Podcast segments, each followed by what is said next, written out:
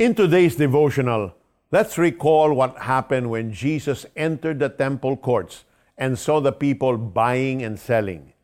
Open your heart and allow God to speak to you. Holy Monday, Jesus at the temple. Malaki ang templo ng mga Hudyo sa Jerusalem. Its area was larger than many football stadiums in America. Sa outer area ng templo, makikita ang Court of the Gentiles, kung saan matatagpuan ang pamilihan. Business for the money changers and dove sellers was brisk. For the out-of-towners, it was where they could buy animals for sacrifice and exchange their money to pay the annual temple tax. When Jesus saw what was happening there, he was filled with rage. Sa sobrang galit niya, pinalabas niya ang mga tao at ipinataob ang mga mesa at upuan.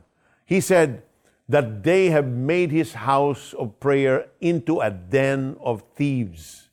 These people had violated the sacredness of God's holy temple ang panalangin ay napalitan ng paninda. Ang paghingi ng tawad sa Diyos ay natabunan ng paghingi ng tawad sa nagbebenta.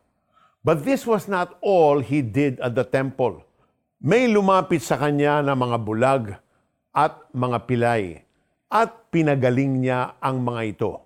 Hindi niya ipinagtabuyan ang mga nangangailangan sa kanya. At the temple, in two separate instances, Jesus displayed his authority. First, over corruption, and then over disease.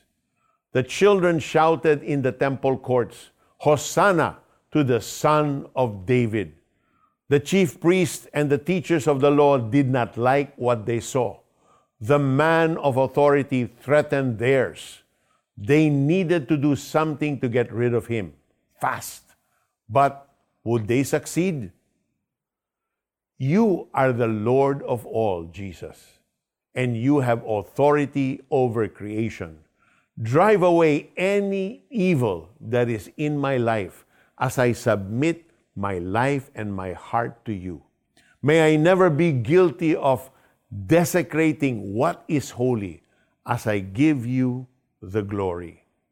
Imagine your life as a house with many rooms. There is a room for your relationships, a room for your work, finances, and so on. If Jesus were to enter the rooms, will he need to flip the tables? Ask him to tell you if you need to overhaul any of the rooms in your life. Pumasok si Jesus sa templo at ipinagtabuyan niyang palabas ang mga nagbibili at namimili roon. Ipinagtataob niya ang mga mesa ng mga namamalit ng salapi at ang mga upuan ng mga nagtitinda ng kalapati. Sinabi niya, Sinasabi sa kasulatan, ang aking tahanan ay tatawagin bahay dalanginan. Ngunit ginawa ninyong lungga ng mga magnanakaw.